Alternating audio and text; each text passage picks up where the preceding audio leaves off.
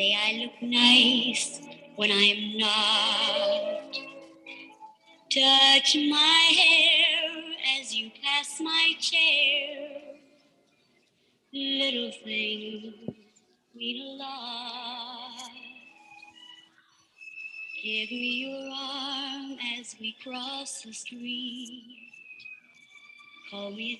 Hello, and welcome to Chosen by Committee, the podcast where myself, Josh Heron, Christopher Munden, and John Rosenberg read through every Pulitzer Prize winning play since 1918 so you don't have to, or so you read along with us. Um, my name is Josh Heron. I am a third grade teacher and um, dog owner recovering from some uh, acute dog crises.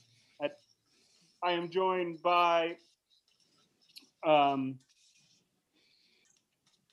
uh, I don't know. I'm joined by Chris Uh, thank you. and John too, I guess. Hello. This week we are reading 1954's Tea House of the August Moon, uh, a war, uh, I guess, a post World War II um, comedy uh, that takes place in Okinawa um, in Japan. Would anyone like to uh, summarize this? Um, I can. It's based on a novel by Vern Sneider.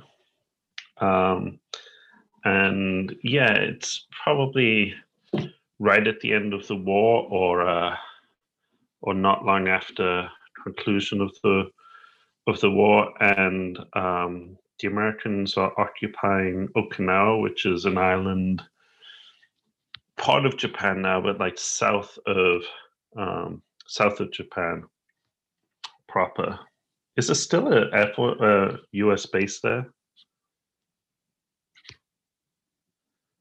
I think there is. I think there might still Yes. be a U.S. base there. Yeah, there's still a U.S. Marine base there because every few years there's cases of U.S. Marines raping everybody. Right. Yeah.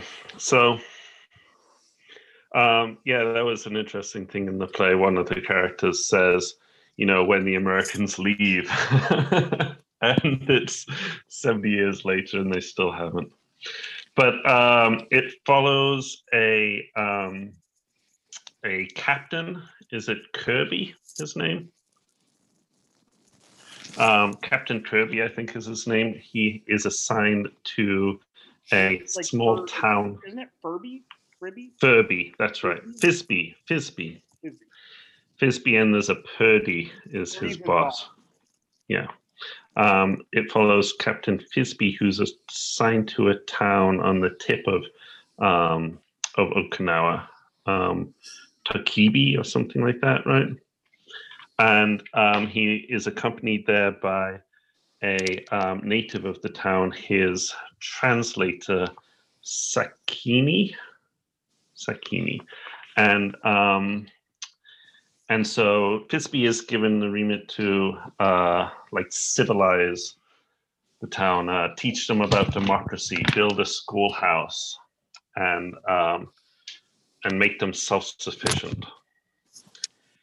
But um, he is soon uh, basically going native. He is given a gift, gifts by the villagers, and one of those gifts is a geisha um, who insists that or persuades the villagers and instead of building a schoolhouse he should build a tea house and um, and so Fisby basically ignores all of the instructions he's been given by the U.S. government and starts wearing a bathrobe, a kimono, um, sells uh, sweet potato made brandy, um, has the geisha teach the women of the village how to be a geisha, and um,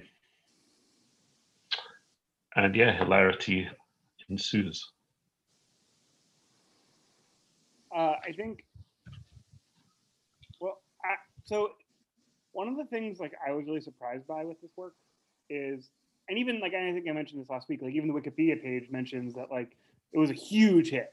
Like it ran for like two or three years on Broadway, which is a long time um, for a play and for the 50s.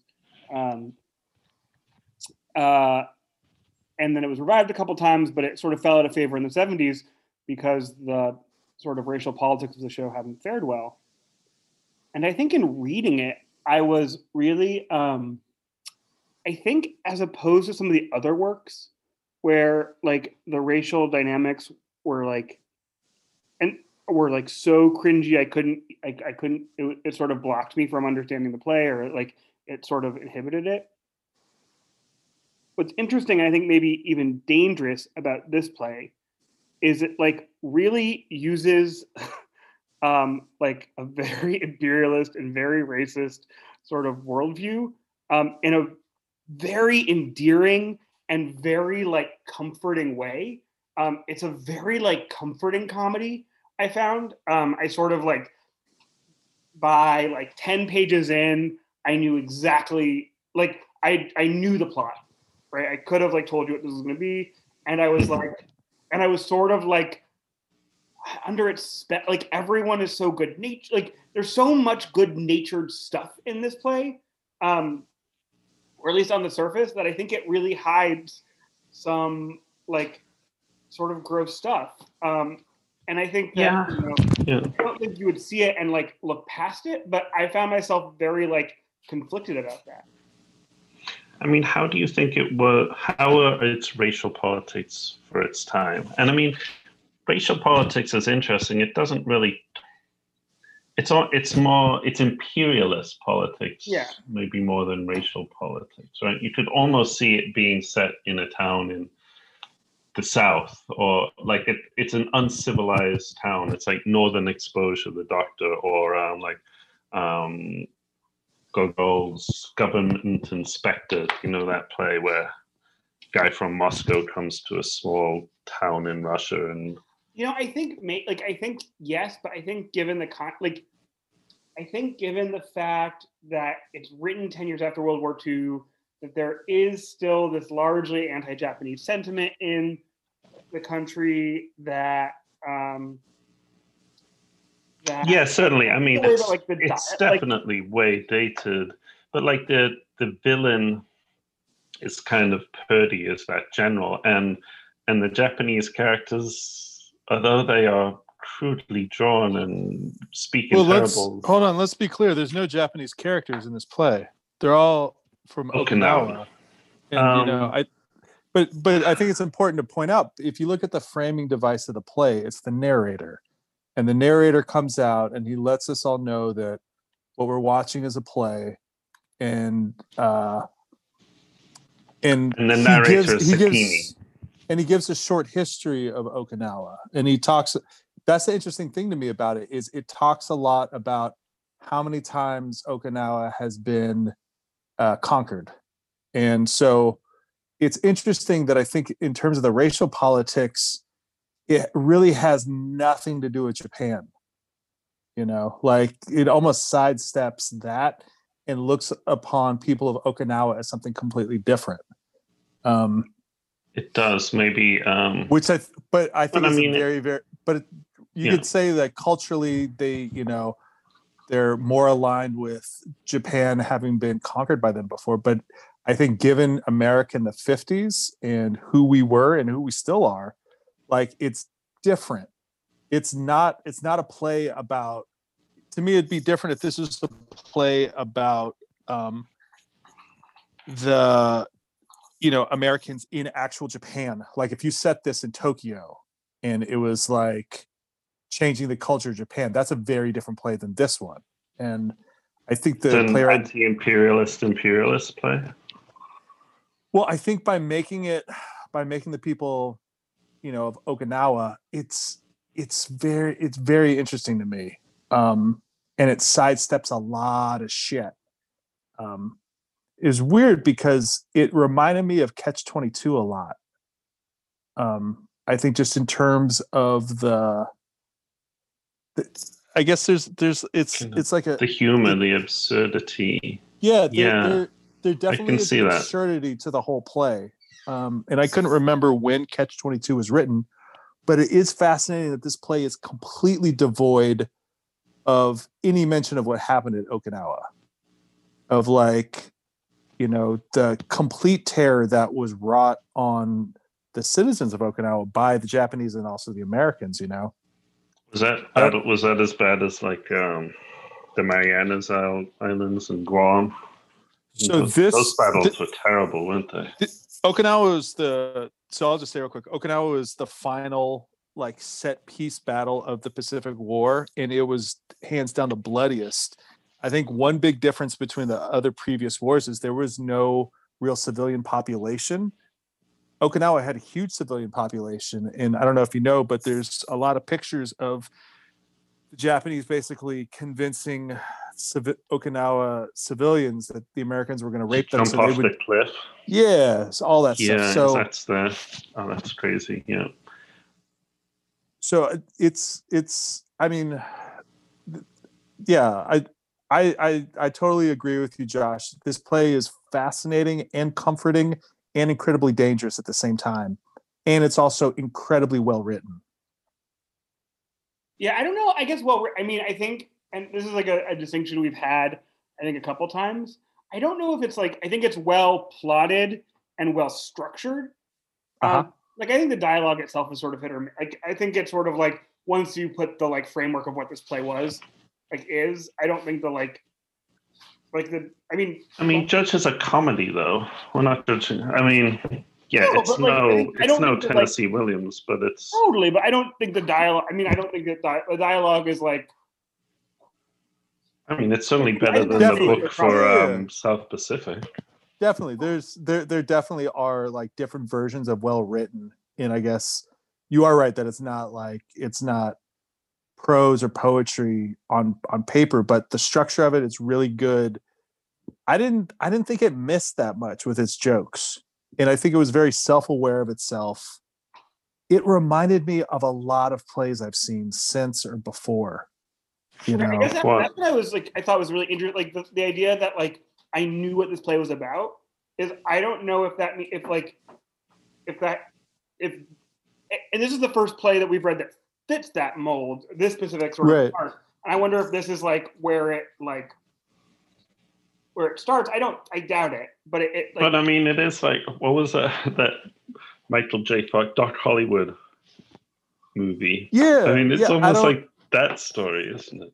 yeah i mean i i don't know how you know what you call it it's not like uh you could call it right the terribly racist term like going a going native play or something like that but it, Yeah. it definitely fits within uh right this is this is a classic story in a way um that's placed in a very yeah it's done interestingly yeah It'd be pretty tough to stage now. Uh, I mean, yeah, I think like like some of the other plays I've seen, like I think you do a very intentionally subversive thing with it, but I don't think like even the way it's written with the um. So the there's a lot of Japanese, Jap, air quotes here. A lot of Japanese. Oh, Is it not Japanese?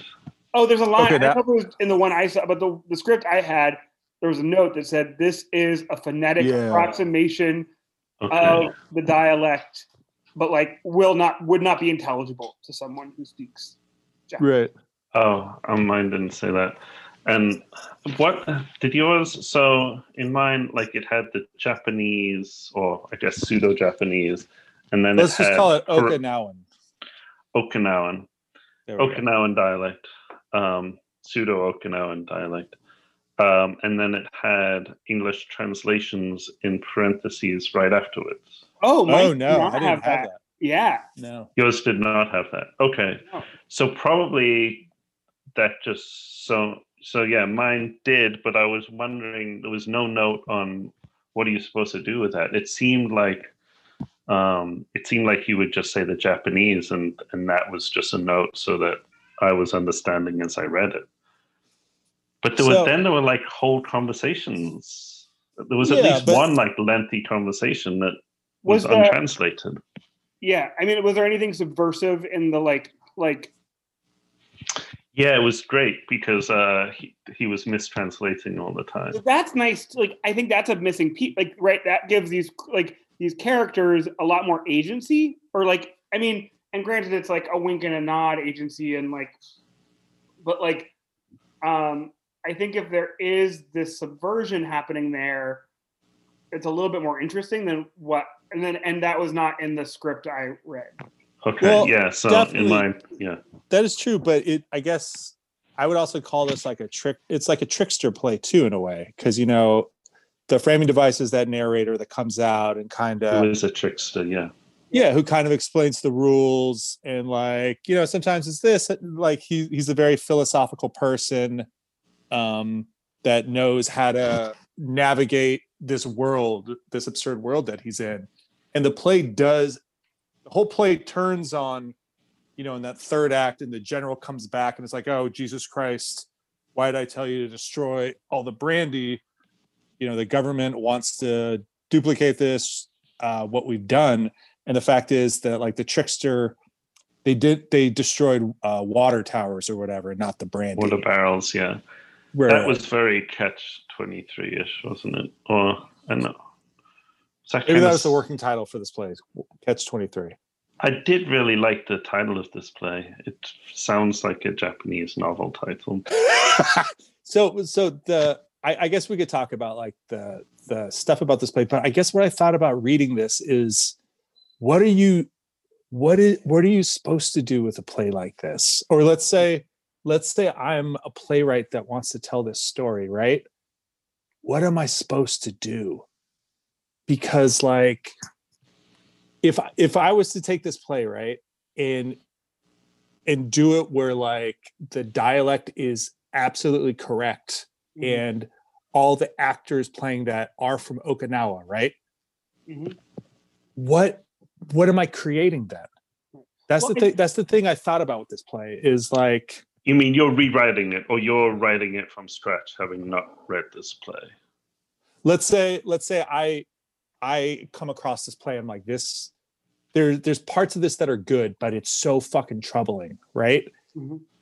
and there's a right way to do this play that you know Do you? So I guess that's like that surprises me that you believe that there is a right way to do it. Well, no, no, no, no, no. But but but but here to me, here to yeah. me, here to me is the strange thing that I'm wondering about is like, how can you take something like the Battle of Okinawa, the one of the most bloody wars, Mhm. and the the subsequent occupation of the civilian population that even to this day is still a terrible, terrible. Uh, you know, they have protests there all the time. Like I said, every few years in the news, you'll be like, "Oh, okay, there's there's another Marine raping like a, a person from Okinawa, right?" How do you? So, if what is it if I create something that is respectful and historically correct? What is that? That's what I, that's what I'm wondering. Like, what is it to like be a part of like that imperial war and like to be a part of that and a descendant of it and then to create something that is respectful of the population what the fuck is that But is but is that the story? I mean, I think that that's the like, like I don't think that's the story because this story uses, like, uses Okinawa and like the culture of this town, totally as a like prop for the like betterment of this person, right? Like Ah, it's right, right, like the worldview of this play is condescending and i mean so again and this is what i said is like i find this this is a com- it's comforting to for a western like i found this play comforting right. and the worldview this play is based on is condescending and um i mean that's it. It's condescending right? It's saying that like um like and it's like and it's like and it, it and i think what's dangerous about it is you could see this play and be like oh no this play is like showing you that there are like things that are of value in like eastern culture. Like no and it's like right, right, right. but the fact that that's a, like but the the preposition of that is the conversation starts with there's no value in eastern culture and it's like oh actually it's so different from us and like you know It's also a critique of American ideals and democracy and the hy- hypocrisy Right, of kind spreading of, those but- and saying Right, those. you- but it kind of, but not really. Right, but Kind even of, then, but it, like it's really. using it's like using uh this culture as a prop to make that point. Like you could do, you could make a critique of American democracy without like using a like without using this tragedy as like a back. Like you can, there's lots of ways to like. But I mean. I, I think that the author of the book is basically Fisby, right? And he was he had a position like that in in Japan, and that is part of the U.S. experience. I think that is an interesting question. Like, how could this have been done, and could it be done? But like, it's almost like uh, should it be done? But but it should. Like, Well, like to me, I think what's yeah. what's fascinating to me about it is I don't think there's a right way to do it, and that to me is what's so beautiful. Maybe not in a comedy, but maybe like Passage to India. But even but even that, like it's incredibly. I mean, there's so many examples of it, but it's it's just weird, like creating. I, I mean, I don't know. There's something very strange about creating something beautiful as a representation of something terrible that happened. Period. You know, and it's incredibly dangerous. And I mean, to me, that that was slightly, you know, that's the danger. Something like South Pacific. Um, like yeah, the, it's the- amazing those two plays, how what kind of view they've had of the Pacific theater, which is just like a devastatingly brutal theater of war for the United States. Well, I'm trying to think of. Like, I'm trying to think. It's not even like I was wondering if it's like, is this a question of like, because like, do I believe that like you can make comedy out of terrible things and I'm like yeah like yes that is like that is Jewish humor like that is the history of Jewish humor right um, Uh-huh. like, I am like I am a big fan of gallows humor and I think that like often that's a really subversive radical tool and then I was like, okay, well, so it's like, is this, so then this play is this play punching down? Like, is it about power structure? Mhm. yeah, But so and like, and I guess it, but it's not like I don't think very often the Japanese Japanese culture is the butt of the joke. Like American No. culture is the butt It's of the not. joke, but it still isn't like, but it's still not treated. I wouldn't say it's treated with like, it's still patronizing and condescending, and like Yeah. that. comes It back- and I think that's where it's that's where right so but but this is what i'm wondering about isn't it more honest about the relationship that we have with that culture than something that tries to respect the culture that's what i'm wondering is like if i was to find a person who is from okinawa and be like i want to write this play together with you i'll do the the american side you do that side and together do you know what i mean Mhm. like i think that it's just fascinating to me as a as a document or as whatever you want to call it Oh, like it's a it's the- a it's a perfect document of like American Japanese like of the Americans. Like, yeah, I, I think it like as a historical document, it's really fascinating. I don't and I- American Empire. like I I'm very curious. Like I know I like the moment we are and this is like like how like canceled the three white dudes like pontificating about this, but like we- we're like at a moment where like and I've been talking this is a conversation that's come up up again and again and again is like I think we're at a very specific moment historically, like the last like 10 years, let's say, like where things just feel so insanely hot and identity and representation are um, are very very fraught and things feel uh, things are like there are very very strict limitations on what can be made and who can make it and i think that is part of a reckoning that is important.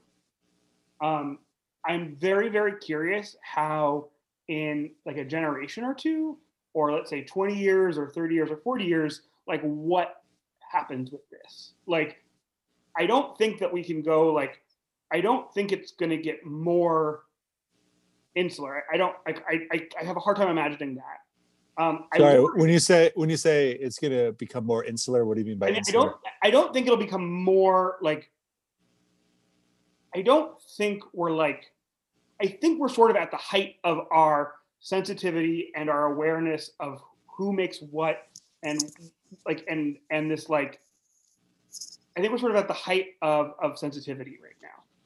I could be Mhm. wrong. Right. I think you're probably wrong. Okay. And I, I worry about a conservative or like a right wing like backlash where like uh, I think these conversations are really are really important. And I think they've done I think they were I think they're really necessary. And I, I, I don't hope for like a a reaction that pushes this away.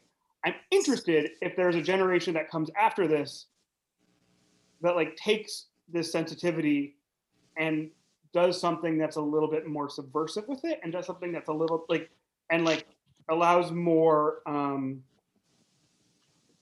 like allows more subjectivity uh So, can I ask, like, when you say like uh, a future generation doing taking this and doing something more subversive with it? I, Yeah. I think it's a a fascinating idea. So, like, what is like an example of that, or do you know what I mean? What do you mean possibly by that? so i guess i think of like so, like, if you took this play, i don't know i don't like i'm not a playwright but like i think the thing I've been thinking a lot about is is sort of um, own voice, like the idea that like you have to have lived a certain experience to write about a certain experience, and I think that's. I think that comes from a couple different places, right? There's questions of authenticity, and I think there's questions of like economics and like sort of like the cultural marketplace, right? Where like uh, playwrights from historically marginalized groups don't have the same access to networks and it's shitty when like a white playwright white writes about uh, an experience of a person of color or of someone else from a different group because like there are like 10 authors that are sort of like clamoring for access. Um, uh, I think that question often gets like like yeah, that issue gets murky when it's like well only cer- like if you've only lived that experience you have to write that. Because right, right. that's what like like I don't I- I mean just like that's not, all play would then be memoir and that's not how it is we we are always writing right. from different experiences. We always write outside of our like not always, but like often we were writing outside of our gender. So I think that impulse to like this like you have to have a lived experience to write or do work about a certain thing. I think that will loosen. And I'm just curious about tighten. I, I don't know. I saw a play recently by a non-white playwright um, that was about. I would say that was about a socioeconomic class that that playwright didn't know about, but that a lot of people of um, the Did playwrights. this play win a Pulitzer Prize? Chris, Yes. I don't know. I you don't were know why on you're record. You were on record for hating the sweat. I don't know. Uh, this is Like, I don't know this where is- you're being coy.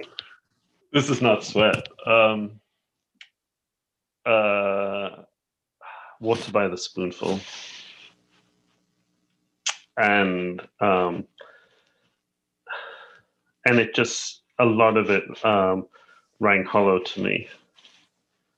Um, I mean, it's kind of set in like Kensington, North Philly, so an area that I know well, and like um, you know people I know well, and and um, and so maybe like maybe there will be there'll be more consideration of class. Maybe like um, like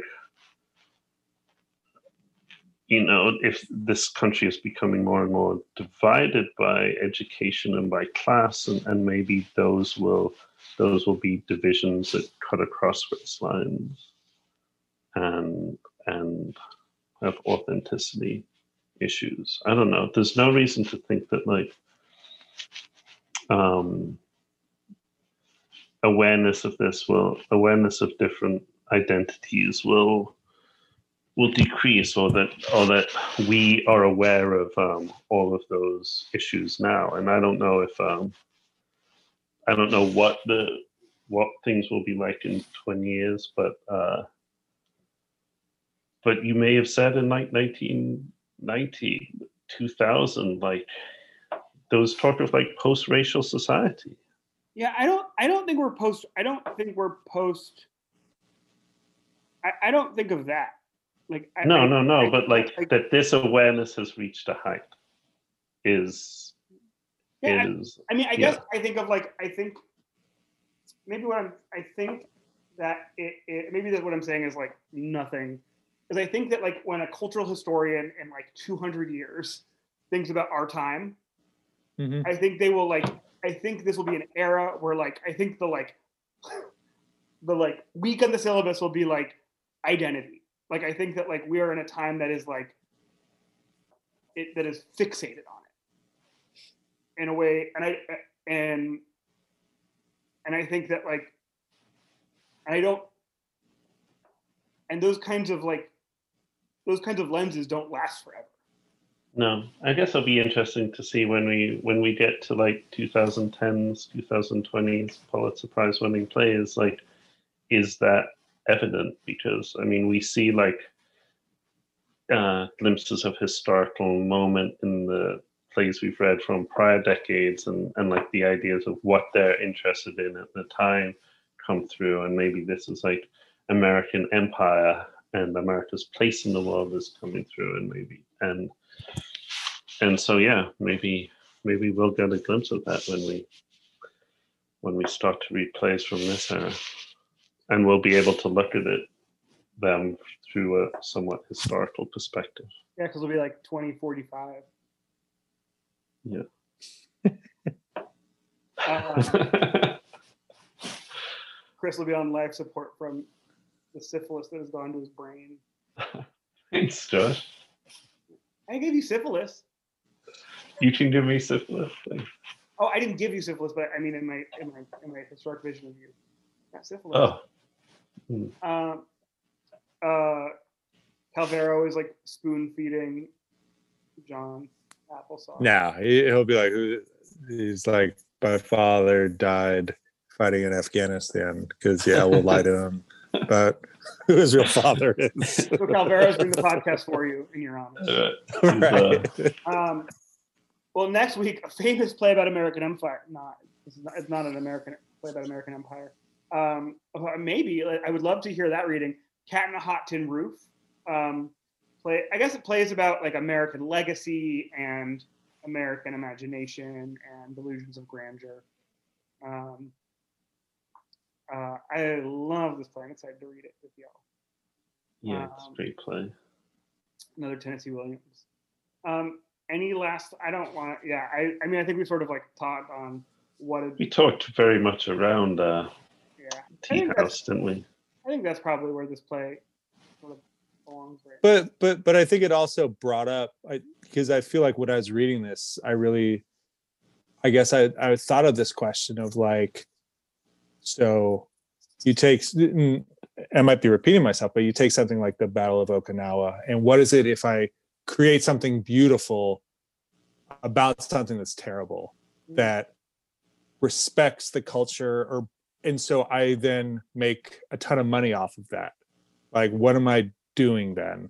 Um, th- this is a question that I have for myself that I think about with a lot of stuff, but I, it's just fascinating. It's fascinating, like, rep- it- yeah, questions of representation and identity. And you know, Josh, when you said, you know, I think it's something that always uh, is either right there I, I think with every generation of theater, with everything, it is questions of identity and questions of you know who can represent myself, ourselves. And yeah, it's it's fascinating to watch and to be a part of, um because I'm certain, you know, theater in the '70s, they probably thought that wow, this like this shit is, you know, we're pushing the boundaries of of what's possible and and who we are and all that. And yeah, I don't I don't think it'll ever go away um, I do think there will be a backlash.